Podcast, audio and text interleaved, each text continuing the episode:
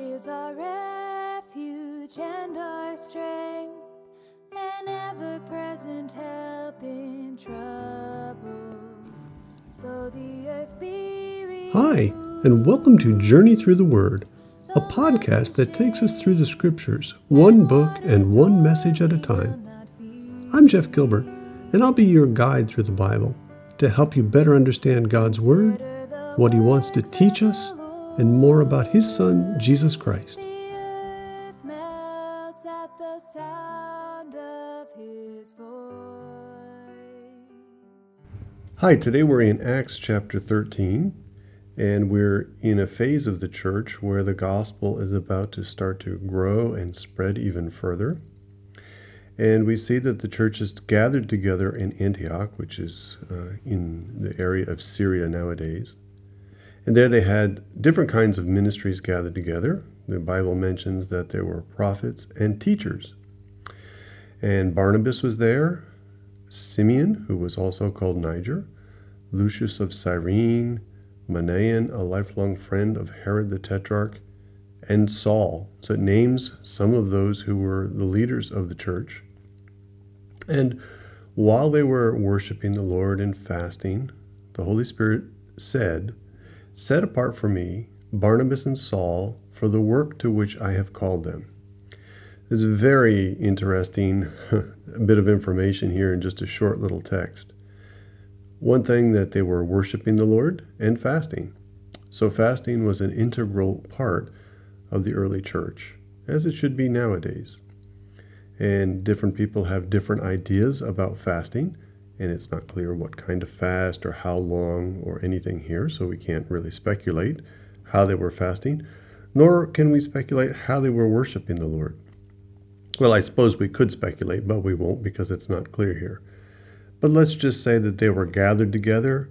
Maybe they were singing, you know, and, and, and just paying attention and waiting on the Lord. The interesting part is that the Holy Spirit said, Set Barnabas and Saul apart for the work which I've called them.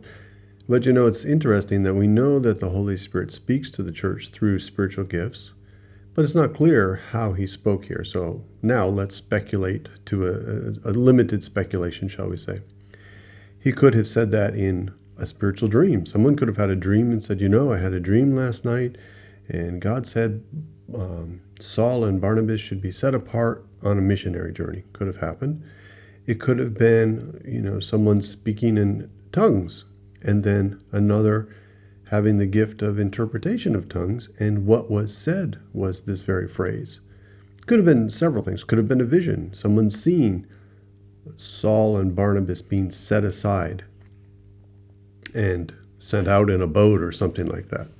So it's not really very clear, very specific. All we know is that he did that. It's also interesting to note that when the Holy Spirit gave that, he didn't he didn't say a lot. He didn't say, "Oh, they're going to go to this place, this place, this place. They're going to see these people." He didn't give a lot of specific details or instructions about what was going to happen or even where they were going to go. He just sent them out because I've I've prepared them and I've called them for this and then they continued they were after they were fasting and praying they laid hands on them and sent them off.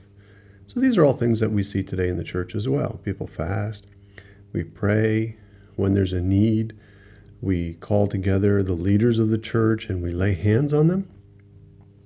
Uh, if they're sick or they're going off on a, say, they're going off on a missionary journey, even till today, we would lay hands on them and pray for them and ask for God's blessing. So they were sent out by the Holy Spirit. And then where did they go? They went down to Cyprus. So the island just not too far, they set sail. They went over to Cyprus and they began to preach the, the word of God in the synagogues of the Jews. It's what they were familiar with, right? They went to what they knew. They went to the Jewish religion. Christianity was still mostly a Jewish faith in that time.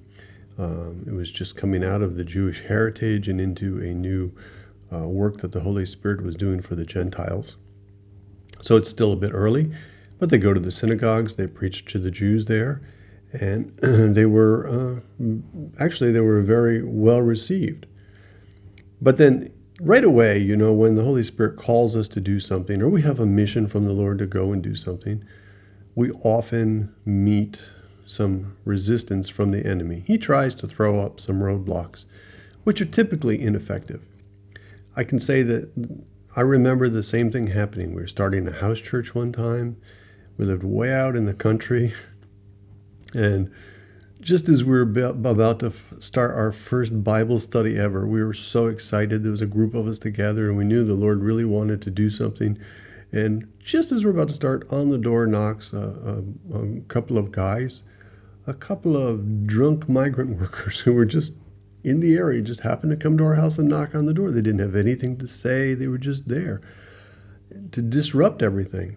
And it was obviously a, a, hand of the enemy trying to bring confusion and disruption in any way that he could. And in the same way, here for Saul and for Barnabas, this guy comes along and he's a magician. And he's kind of, you know, he's close to the proconsul. His name's Sergius Paulus.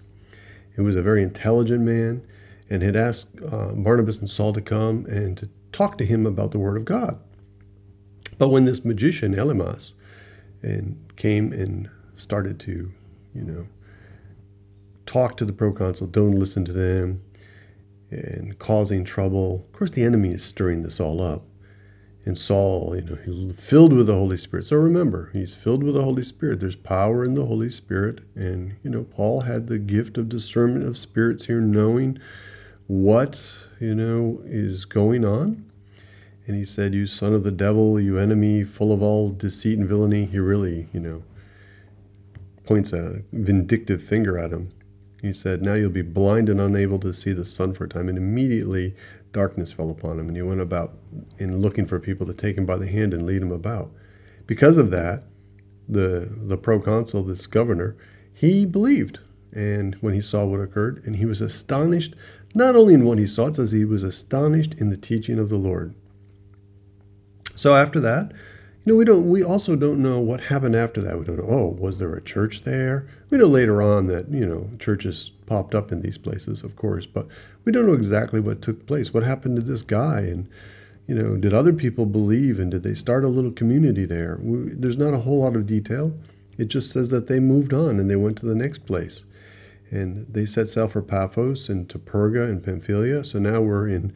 They've left the Isle of uh, Cyprus island of Cyprus, and they've gone up to the southern coast of what today would be Turkey. They went to Perga and Antioch and Pisidia, and then again they went to the synagogues and they began to preach. And what did they preach? It's interesting to know, you know, what kind of message did they give? So they talked to the people, the Jewish people in the synagogues there, about what they understood. he went through the histories, you know, the the 40 years in the wilderness, and I don't know, just all of the, the um, patriarchs talking about David and talking about Saul and the progression of faith. And, you know, people then would really relate, oh, he's talking about things that we love, things that we're here to, we're gathered to hear about. And then he also talks about some of the failures, but then he's, he talks about Jesus who comes and he said, then, now, uh, God promised to the fathers is fulfilled by raising Jesus. And he talks about the Psalms. He says, You are my son. Today I have begotten you.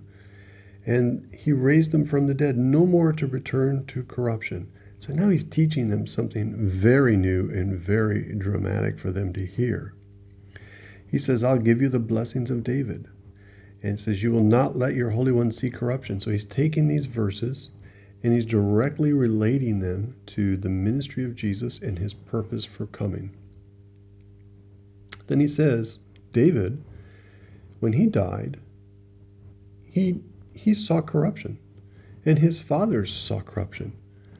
But he whom he raised, speaking of Jesus, God raised up, he did not see corruption. He was without sin. So let it be known, brothers, that through this man forgiveness of sins is proclaimed to you, and by him everyone who believes is freed from everything from which you could not be freed by the law of Moses. So he says, You see, all of that law could not free you. But because Jesus saw no corruption and he rose from the dead, it shows us that he can overcome sin, he can overcome the world, he can overcome death, and we're set free from all of those laws and all that religiosity because Jesus overcame all of it for us. And he says, You are freed. And really, to be set free from all that, I call it religiosity, is true freedom. And then he goes and he they continue to preach, and they were so excited to hear about this freedom through Jesus, so excited to hear about the gospel. They said, "Oh, please meet us next week. Come back on the next Sabbath." And they broke up, and they they followed uh, Paul and Barnabas. Now Saul is being called Paul. See, there's a transition here. So I've called him Saul before, but now we're on to Paul. And and as they spoke with him, they urged them to continue in the grace of God. So, does Paul know what the plan of God is for their lives? Does he know what's going to happen to that area, that community? No, he's simply following what the Holy Spirit did, going out on a missionary journey. And when he did that, they began to preach what they knew, and God began to bless, give them direction help them to preach the right words, and he gave them people who had open ears to hear what they were about to say. But some of the Jews there, when they saw the crowds, they became jealous because they're, oh, wow, he's taking away our followers, the people who come to hear us and love us and give us money. Now he's taking them away. So they began to revile them. And, you know, Paul and Barnabas said, you know, it's necessary that we first speak to you. But since you're thrusting it aside, let's tell you another thing. We're going to turn to the Gentiles. Because the Lord commanded us, saying, and this is now he's quoting scripture again I have made you a light for the Gentiles, that you may bring salvation to the ends of the earth. This is completely new again because, you know, we know that the gospel was opened up by Peter, through Peter, to the Gentiles when he went to Cornelius' house that day.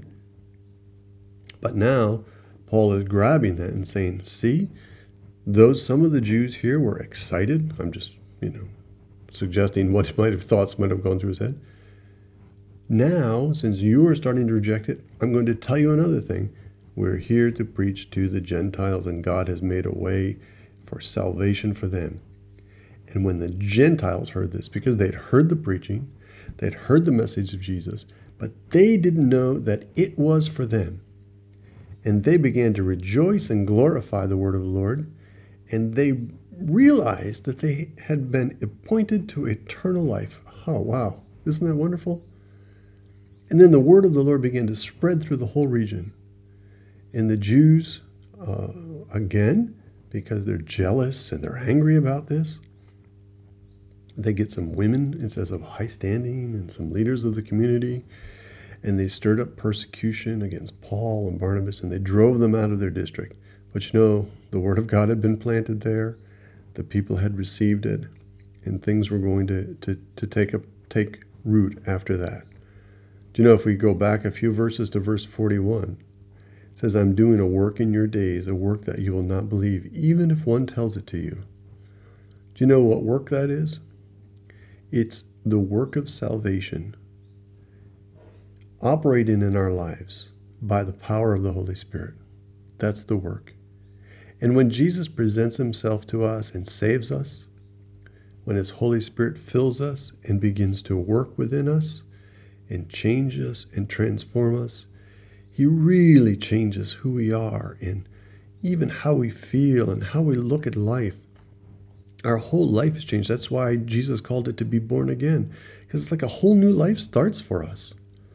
You know, we could hear that message, just like the Gentiles were listening to the message, but they weren't applying it to their own life because they didn't know it was for them. But you know, it's for all of us, anybody who's listening. This message is for us that Jesus died for us, that His Holy Spirit wants to abide within us and do a completely new work in our life, regardless of our past, regardless of our hardships in our current situation, the Holy Spirit wants to do a work in our hearts. How do I know that? Because in the same way, the Holy Spirit said, I've prepared a work for them to do. They didn't know what the work was, they just went out and they did it. What was the thing that they had prepared? They prepared not only the, the lives of Paul and Barnabas to be preachers of the gospel and to travel around, He was preparing the hearts and the lives of the people who would receive that word and who would listen to them. He had gone on ahead, brought the people together, brought the people there who were needy. And if you have needs and you want, Jesus can save you. Just ask Him to.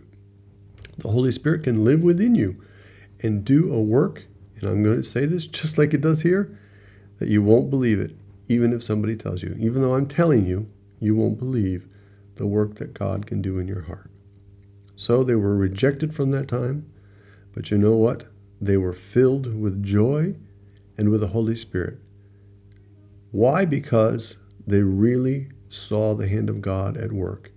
They were really blessed and so filled with joy to be preaching the Word of God and to have it received by everyone.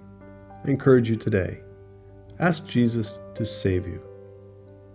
Ask the Holy Spirit to fill you and to do a new work in your life as well. God is